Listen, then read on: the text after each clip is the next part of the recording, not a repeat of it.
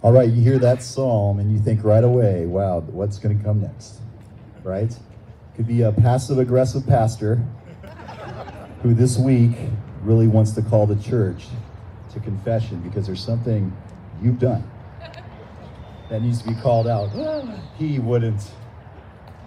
Or it's something I've done that I have to uh, confess and admit. Now, let me tell you, just uh, relieve your fears here just for a second as we get started, is these are picked months in advance. so we knew this was coming. Uh, and it was nothing that happened months ago, but this is a very popular psalm, right? You've heard this one before. You've probably spoken this one. But there's a, there's a story that lies behind this particular psalm. And, and I think many of you know the story, but just in case you don't know it, in 1 Samuel chapter 13 and verse 14, Israel's king at the time learns that he's going to be the last in his family line to rule on the throne. Now, I bet you didn't think that's the story I was going to start with, right?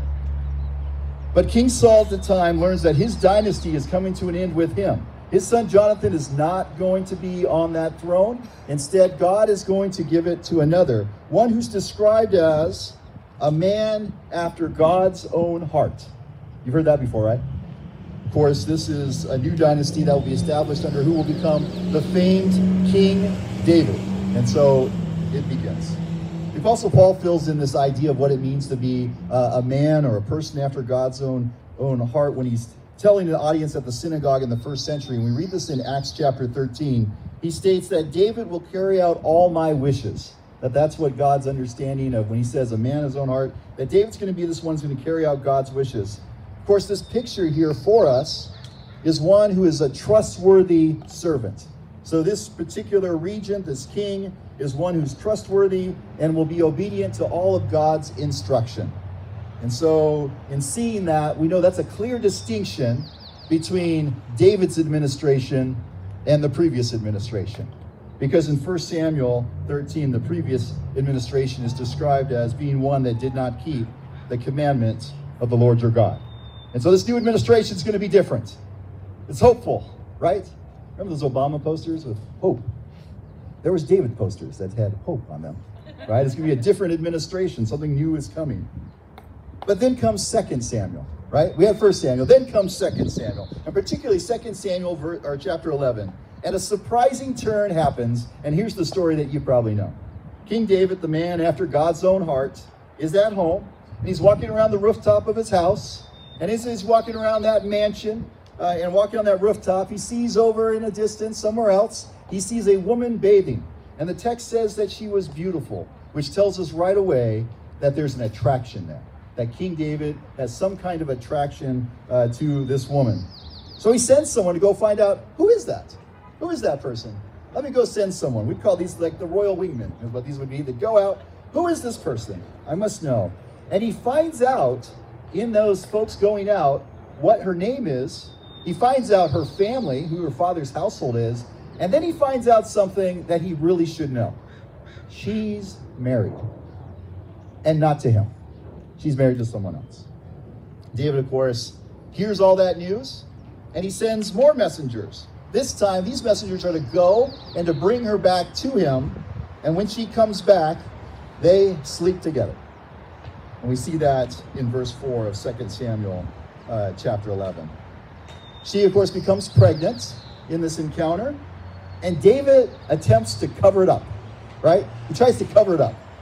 First thing he tries to do is, is have her husband come back into town from his service in the military. If Uriah could come back into town, and perhaps while he's there, him and his wife get together, and then we say, oh, she's pregnant because of him. But Uriah doesn't do that. He determines that because his military unit is not uh, able to come home, he's not going to go home, and so he doesn't go back to his house. Well, that plan gets thwarted, so David comes up with another one to cover it up. And this time, what he does, is he orders the superiors of Uriah to put him in a position where he most certainly will be struck down in battle and that he'll be killed. He's trying to, in a sneaky way, of course, conceal what he's trying to do in this whole thing is to cover it up. If that sounds entirely evil, and if all that sounds super shady to you, you're not alone. All right? You're not alone in this. We hear at the very end of that chapter, but the thing that David had done displeased the Lord. Now, we're not going to go through a Hebrew lesson here in the next couple minutes, but I'm going to give you just a, a real short Cliff Notes version here. The word translated displeased in our text, I went and looked it up in a bunch of different uses in the Old Testament. And whenever it shows up, it's never hunky dory. All right? Things aren't good when, it's, when that word is used. Things are displaced and out of place, things are out of joint. This notion that David would do such a thing, this notion that this person who's chose is chosen for a very particular role and described as a very particular kind of character would do these kind of major acts adultery and murder also joined with cover-ups and an abuse of power. To have all these things coming together in this one story this one event is downright shocking to pull this off to do this kind of stuff you've got to have a particular kind of deception you've got to employ a particular kind of craftiness in order to get away with all these type of things. This is serpent stuff.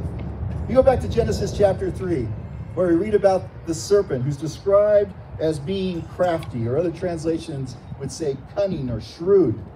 That's serpent kinds of stuff.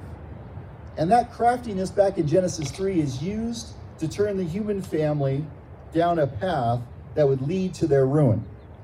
But this capacity is not just serpent stuff. And we see that with David. We see that the word, Hebrew word arum, which is used there to talk about crafty in Genesis 3, is a trait that the human figures long for. And actually, the biblical writer in Genesis 3 is going to play with that and say that even though we might long for the arum, we instead end up with the arom, a play on words, which is the word for naked in our sense to be wise and crafty, in our sense to deceive, and even in that deception to cover things up, we end up having our sins find us out. And that's what happens with David in the very next chapter of 2 Samuel. That this one who was so deceptive, this one who tried to hide and cover up this abuse, is found out when a prophet named Nathan shows up. David's exposed, his sins laid before him, his treachery is made known. And the man after God's own heart is described in that chapter with three damning conclusions. He despised the word of the Lord. He did evil in the sight of God. And he ultimately despised God in his actions. He was caught, caught in the act. A long story of multiple sins all tied around the same encounter that spun out of control. I think we know what that feeling of being caught is like. I think we all have a story in our lives where we've been found out or exposed or caught. I have a lot of them, so I had to pick one. I was in sixth grade and I got voted into student council. It was crazy. I ran this campaign that was outrageously expensive for a sixth grader. I made so many posters, it was ridiculous for one homeroom. If you could full circle the homeroom was posters for my election. I was going to win. I began lobbying people for their vote. Favors, all kinds of stuff being offered, like, yeah, I'll support chocolate milk every day at lunch, and stuff like that, sixth grade stuff. And I won. It was a landslide. And I, I served well. I was on all kinds of student leadership initiatives. And that was the start and the end of my political career. But the next year, a friend of mine maybe more of an acquaintance in the neighborhood invited me to go fire bottle rockets off after school at the local elementary school, my elementary school. And so I said, sure, that sounds fun. And so seventh grade Jimmy went with this guy and we were launching off bottle rockets. I remember we got confronted by a member of the staff of the school. They came walking out to the field with a very determined walk, coming straight for us. And we thought, uh oh, now we're in trouble. But the staff person who came was my homeroom teacher from the previous year when I was on student council. And I remember he looked at the two of us and he looked at me and he said, Jimmy, I'm really disappointed in you. You know how that feels when someone says that to you? Just wrecks you. Absolutely wrecked. He didn't say anything to the other guy, so his reputation preceded him. But how stinging was that sense of disappointment that rang out in being caught? I went away that day with a deep sense of, of regret for what I had done and it was the last time I was shooting bottle rockets at a school. Well, Ronald Youngblood, a commentator, observes this about sin. He says sin is comprehensively viewed in the Old Testament as the deliberate act of veering off the road that God wants us to travel. And clearly, David, King David, had veered off the course. And at this moment, when David is confronted by Nathan the prophet, he can go a lot of different ways. The lying can continue, the cover ups can continue. And we see that in our own day and age, and perhaps even in our own heart, where we try to cover it up, we try to hide, we try to shelter ourselves or shield ourselves from the accusations, even though those accusations might be true. There's an old One Bad Pig song. You know the band One Bad Pig? Does anybody know the band One Bad Pig? One of their lines is, Your cruddy heart is full of sin. It's probably the most accurate thing they've said. It's a metal band, Christian metal band. So it's like, Your cruddy heart is full of sin. All right, so it's something like that. But they are, right. That was one of my favorite bands in high school, so judge me as you will. But that line, that line in there is, is there's a real truth to that uh, for us. That the deception that lives in David here is part of our story as well. But David chooses a different course, and that's what our psalm is. It's a different course. And the psalm, as we read through it, when we hear it, we recognize that David, instead of covering things up now, goes right to the core of the matter and he confesses what has happened. He confesses that something has occurred, that bad behavior has been allowed to persist in his own life. And so the first thing he says, if we were put it in our own, our own language, is David admits that he's guilty as charged. That's what the psalm tells us right away. He owns his bad behavior. He confesses his evil acts. He says in uh, verse 3, as he tells his story, For I know my transgressions and my sin is ever before me. And of course, the underlying text here, if you were to go back into the Hebrew, there's an additional pronoun, a personal pronoun here. He puts the uh, I twice in that. And what he's doing is giving emphasis to the fact that he has indeed done these things. He is absolutely guilty as charged. And of course, for us, that's an important thing in our own confession. If we're going to set off to live authentic and honest lives, if we're going to open ourselves to the ability to be healed and to have light shed onto dark places in our hearts, we have to come clean. We have to come with an honest and open sense. We have to recognize ourselves as guilty as charged. Another commentator, Marvin Tate, makes this keen observation here. He says, The courage to deal impartially with oneself is a necessary characteristic of true confession. And so, for us to see that, that we have to deal impartially with ourselves. We can't let ourselves off the hook. We have to be open and honest and not look to spin out of control. How often do we encounter, right, in our culture, in our own lives, these kind of half confessions, these sort of apologies, these ones that look to justify all kinds of things and to soften the blow and say, well, I did this wrong, but not everything. Many of us have done that, right? We try, we try to soften what has actually happened. David models something different. Again, a coming clean in total. The second thing that he does is we hear this in, in our culture as well, and we might even say this ourselves. He doesn't go down the route that says, my bad, right? He doesn't do that. There's a recognition here that there's something more going on here in the sin and the, the bad behavior that he does. Just as we might in our own day have half confessions uh, sometimes we're apt to forego or forget that our bad behavior actually affects other people, that there's a ripple effect in our lives, that when we cheat and steal and lie, and when we, we abuse power and we do all these different things, that it's actually affecting other people. And we're quick to forget that.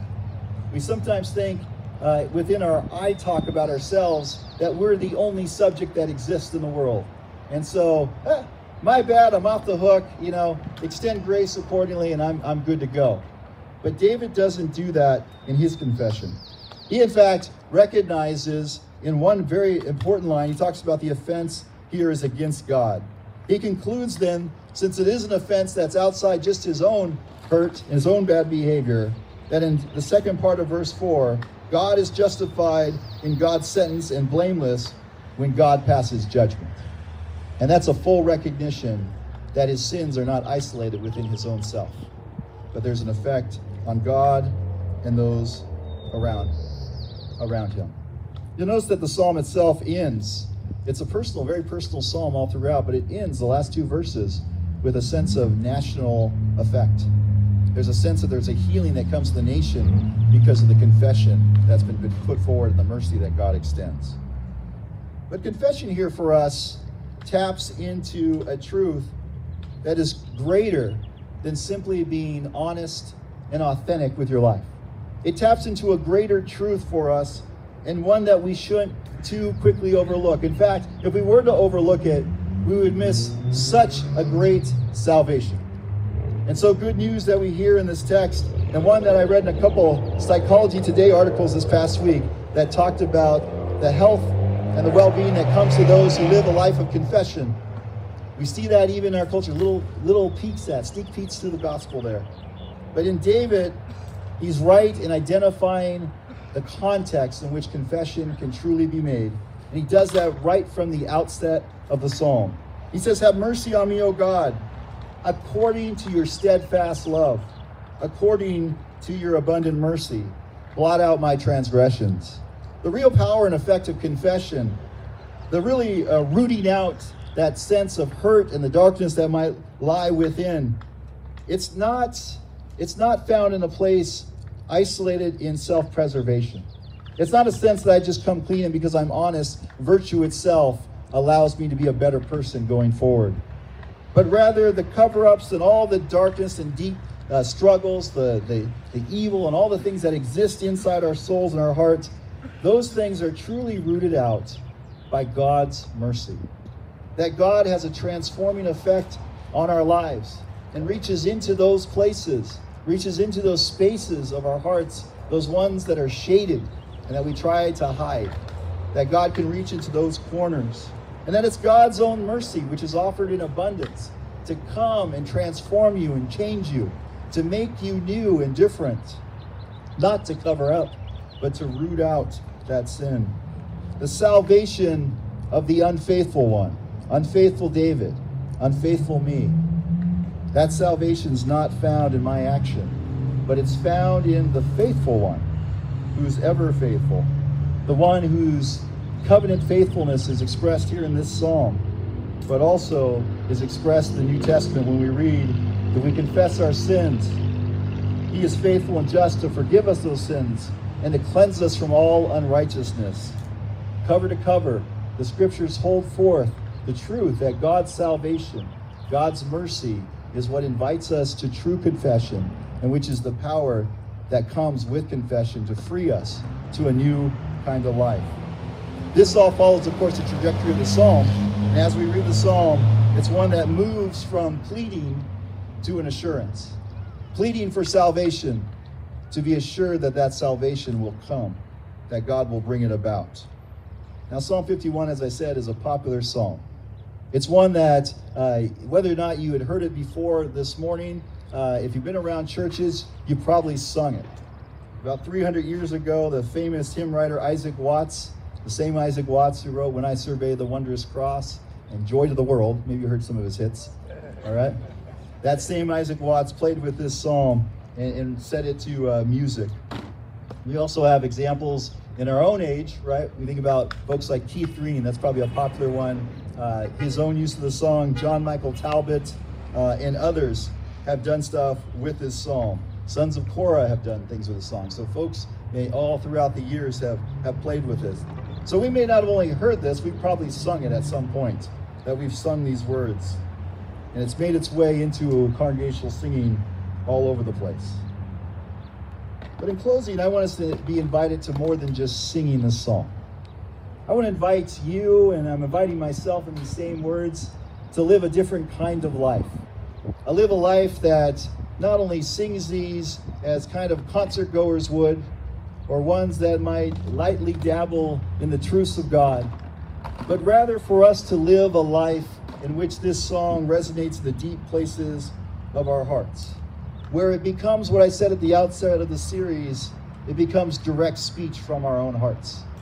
And so, as we consider the benefit that confession provides for us, the so true salvation that is offered to each one of us, that clearly outweighs living a callous kind of life, clearly outweighs the difficult and painful life, the discontorted, the wrecked life that comes when we don't confess, the lives that we rot for ourselves that are literally lives of rot, R O T.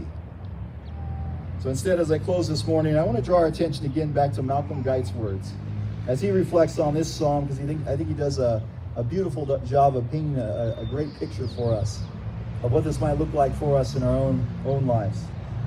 He writes, Expose your darkness, seeing your Miserere. And the word there is uh, pulled from the title of an Italian uh, song.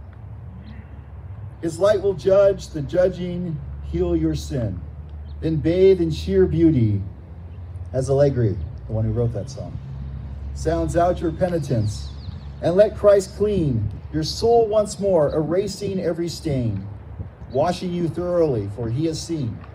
What you confess and what you hide again, he mends your broken bones and makes for you a clean heart, comes to comfort you again comes with his Holy Spirit to renew, the Spirit in you call you to sing of all your loving God has done for you.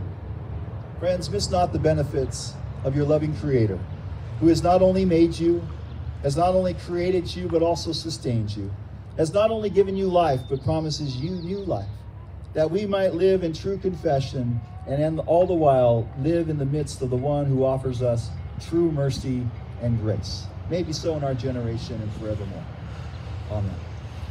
Friends, let us pray together.